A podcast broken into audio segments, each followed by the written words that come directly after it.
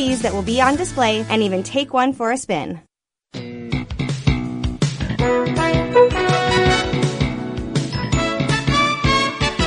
This is the morning sports desk on Thursday, July 28th. How's it going, Corey? Uh, great. How are you? You know, I, I wasn't feeling super great coming in, but then I had a reason to feel really good about today. Okay. We got the birthday of someone special, Corey. What? Yeah. Uh, haven't you, haven't you heard of him? Uh, I don't know yet. You Soulja Boy, tough. Those are Hey, I got this new dance for y'all called the Soulja Boy. Yeah, this song's awesome. You got a punch then. It's his birthday today? Soulja Boy. Yeah, it's his birthday. How old is Soulja Boy? Do we know that off the top of our heads? Uh, he is 32. Nice. Why me crank that Soulja Boy, that Superman, that, that why me crank that Soulja, now why me That's probably enough. Uh, Soulja Boy's awesome. Crank that, crank that Soulja Boy. You know, in this, in this life, Corey, you either crank that Soulja Boy or it cranks you.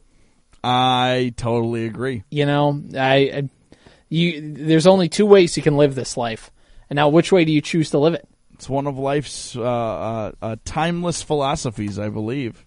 You know, you, you just, who are, who are we in 2007? What, what do we do before 2007, before we had this lyrical genius of crank that Soulja Boy? You know how a lot of people have like live, laugh, love signs in their house? Yeah, yeah. or blessed or like just signs that tell you the room you're in Mm-hmm. as if you couldn't tell you were in the kitchen Yeah. uh our signs say that it's just Soulja Boy quotes. just above like above your dining room instead of like a crucifix or something it's just crank that. Yeah. Yeah crank that Soulja Boy. Crank that Soulja Boy. And then i pick my sons up by their ankles and chuck them into their bed from the doorway. And while And yelling yell, you! Uh, i think that's the funniest part. I think like when you get into the song it doesn't waste any time like setting you up having a nice little intro. It just goes right in with you! and like what are you supposed to do with that? that song's great. Yeah. That song's great. You know what? We were um there's a lot of different ways songs can be good. Mm-hmm. and sometimes so i i spent a lot of time in the in college in the music department. Sure. And um, when just a little insight uh, when people are gonna they're they're practicing and studying for their livelihoods mm-hmm. right? For their careers which is going to be in music. Yeah. People in music get a little uptight about music. I could see that yeah. And there is there were there were many arguments in the lobby of the uh, of the the performing arts center at Winona State between me and some of my friends of like listen it, just because it's Katy Perry doesn't mean it's bad. Songs can be good for a hundred different reasons. Sometimes songs are supposed to make you think and take you to another place. Maybe it's supposed to be a reflection of what's happening in society. And maybe it's supposed to make you become introspective and think more about yourself. And sometimes you're just supposed to drink a beer and have fun with your friends. Right. And all of those reasons are valid for a song to be good mm-hmm. so shout out Soulja Boy shout out to Soulja Boy so be sure to crank that today corey will be uh corey will be later practicing his Soulja Boy uh, in the hallway. I'm a Superman it down the stairs later today. I'm going straight to the hospital once I land, but it'll be fun while I'm flying. He'll crank it down the stairs and will be Supermaning to the ER. That's exactly right. That's ex- but hey, you just got to enjoy the ride. Who's taking you to the ER? You. You, ma'am. Boom. And then that's when the ambulance leaves you on the curb. Right. Leave him to die. They're like, yeah, he's This was his choice. this. He had to live with he this. made his choices.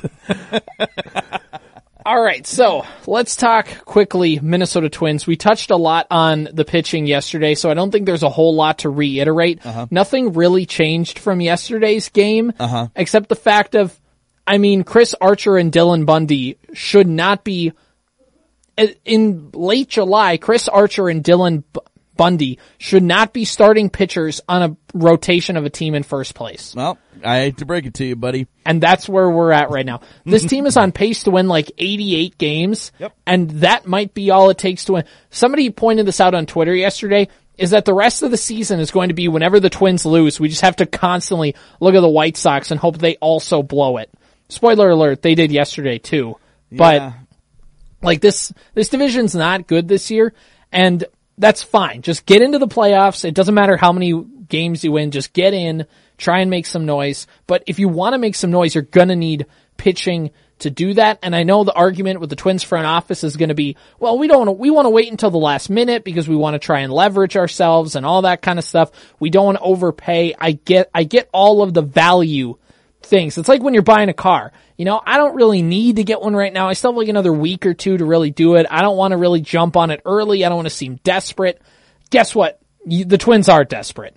Like there's, by the way, the New York Yankees have started off trade deadline season. They traded for Royals outfielder Andrew Benintendi. It doesn't really matter for the Twins and because they weren't going after an outfielder, they don't need an extra outfielder. But what it says is that competing teams, the Yankees got swept in the Subway Series by the Mets, and their move was, all right, let's go get another bat. Like, let's beef up our team. Like, we want to push the envelope even further. The Twins get swept in Milwaukee, and they're going to wait about five more days to trade for a random bullpen arm. If there was a team that didn't need to make a move, it was the New York Yankees. Mm-hmm. They're awesome. And the one weakness in their lineup could be their outfielder Joey Gallo, and now they just traded for Benintendi. Gallo's going to the bench. There's a difference sometimes between between being the um, setting the market or waiting for the dictating the market or letting the market dictate you. Mm-hmm. You Even the market dictate you, and Yeah. the Twins are going to let the market dictate what they do. The Yankees just set the market standard. Mm-hmm. We're winning. We want to win some more. We know we want to win a World Series. This is how we think we can do it. they haven't won a World Series in like ten years, so they're all freaking out over in the Bronx. We can go get a guy who, for a long time, I thought uh, his last name was his first and last name. I thought his name was Ben was Ben in- Intendi. Benintendi. Yeah, yeah. I thought for a long time, like long enough to be embarrassed about when I found out that he had a first name and that was his whole last name. ben Intendi's just his last name, for those of you wondering.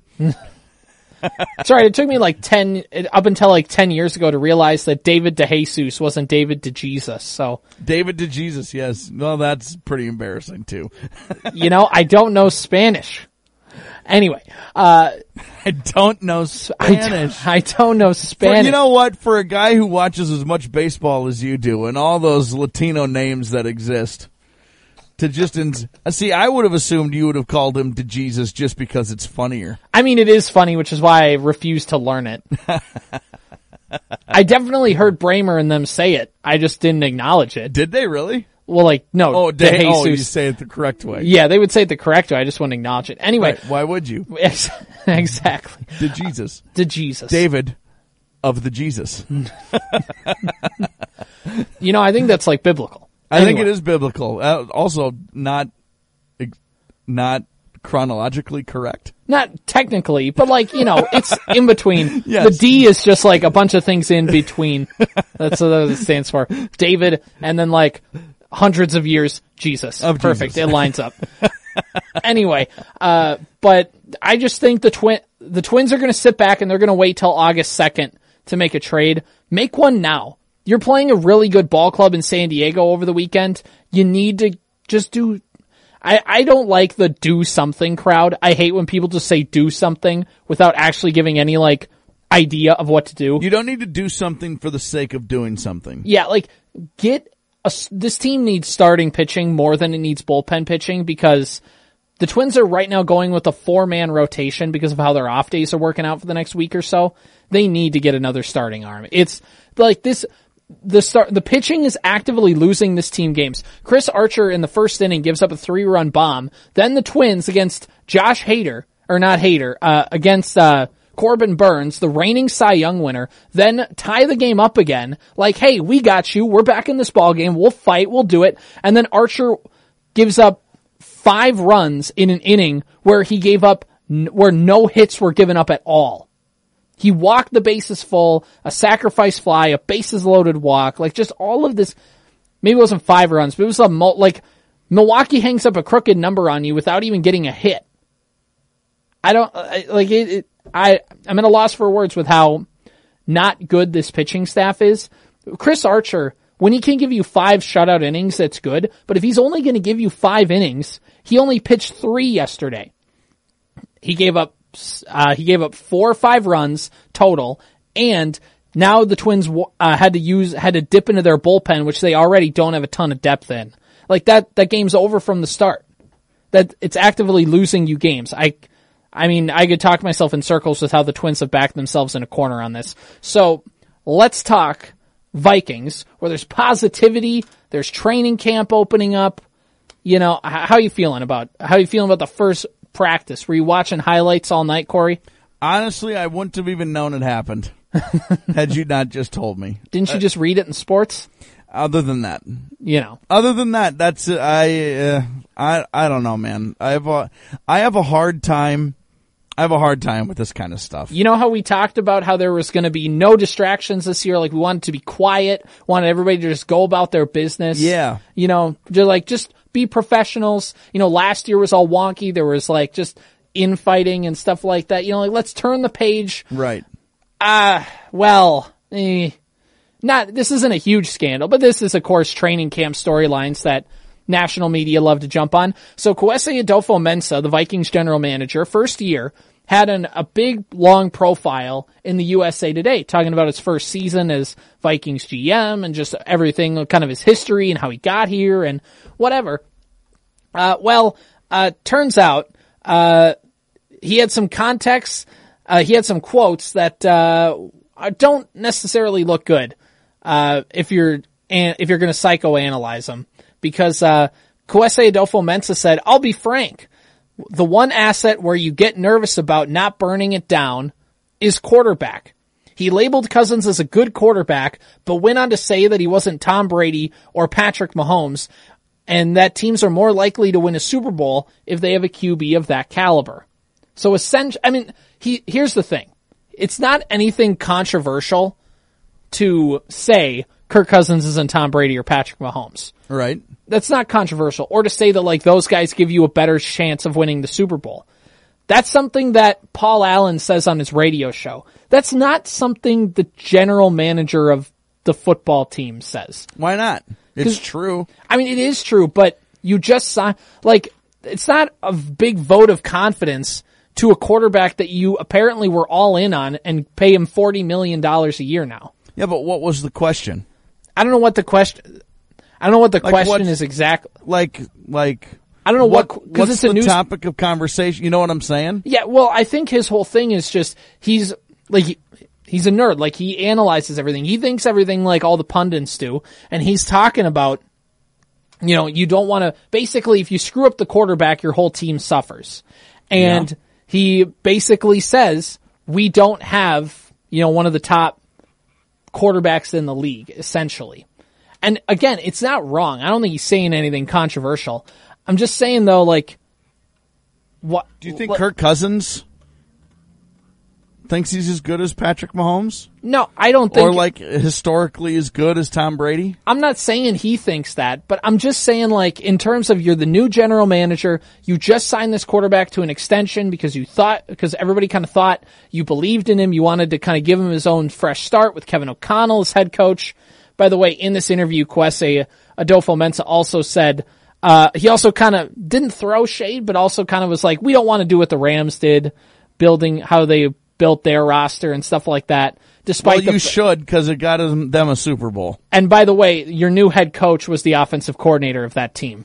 Like, it- I don't know. I just, it's just, it's that thing of like, you're the spokesperson for the team and you're kind of stepping on landmines a little bit and causing a little bit of a flare. This isn't a big controversy, but you're causing little flare ups and Yeah. spots that don't need to happen. I disagree uh, in, on two parts. One part is I don't think you're the spokesperson for the team. You're the general manager for the team. And secondly, let me offer you the alternative. what if he is just glowingly complimentary about Kirk Cousins? Are you not coming in today being like, "Come on, man, can you for be be for real about who Kirk Cousins is?" I mean, I think I don't think Kwesi. Here's the thing with being honest about that is he. There's an honest way of saying it without basically saying. I mean, Kirk Cousins isn't Tom Brady. We, we got like you know we we obviously can't get that. And it's, I think it's just, he's like, it's really hard to win a Super Bowl if you don't have Tom Brady or Patrick Mahomes. And it will go, by golly, we know that because we sure don't have a good quarterback is kind of essentially is what it reads off. I just think it's a weird message to send in your first week as GM. Eh, I I, don't know. I didn't. It didn't strike me as too weird, but. I don't know. I mean, I get it. I get how it could. I definitely get your perspective. To me, it's not. You're, it's Kirk Cousins and Patrick Mahomes. They're not the same player. No, you know? yeah, they're not the same. It's just I don't know. They're not quite the. It's not the same. Obviously, Kirk Cousins and Patrick Mahomes and Tom Brady. They're not. They're nowhere near on the same level. But if you're going to make the forty million dollar investment and give this guy an extension and keep him here for the next couple years at least, you just got to show a little bit more confidence. Now, you don't need to go and be glowing and say that he's the best quarterback in the league. You don't need to say that. You just need to say something along the lines of Kirk Cousins is a very good quarterback. His stats show that we think we can put him in the best position to win, something he hasn't had in his career is a f- coaching staff that's fully behind him or something like that. I think there's other ways of saying it that don't necessarily come off as that way. Now, of course, Kwesi walked that back and he says, Kirk knows what I think about him, that he doesn't whatever. And I think that's true. I don't think that Kirk Cousins is sitting there now and his relationship with the GM has been ruined. But I just think like, man, you gotta be careful a little bit when you talk to the media because this is fine. This isn't a big deal in the grand scheme of things. and It'll probably go away, but I mean, you want to avoid doing that in the future because you know, he's he's still new to this whole GM thing and talking to the media. And with Rick Spielman, he was very like he would be the perfect politician in terms of how he could talk for two minutes and say absolutely nothing at all. I think he just needs to tiptoe a little bit more into that direction. I don't know. It's training camp. We got to find stuff to talk about. It's this has been the morning sports desk for Thursday, July 28th. Here's the lowdown on lowering bad cholesterol from Leqvio. Lowering bad cholesterol is hard, but you could do hard. You lived through five fad diets, 11 sleep training nights, nine mediocre middle school recitals, one heart attack. And with Leqvio, you can lower your bad cholesterol and keep it low with two doses a year after two starter doses. Prescription Leqvio and glycerin is given by a doctor for people with known heart disease on a statin with diet who need more help lowering bad cholesterol. Common side effects are injection site reaction, joint pain, urinary tract infection, diarrhea, chest cold, pain in legs or arms, and shortness of breath. Results may vary. Learn more at leqvio.com or call 1-833-537-8462. Ask your doctor about Leqvio. That's L-E-Q-V-I-O. Lower, longer, Leqvio.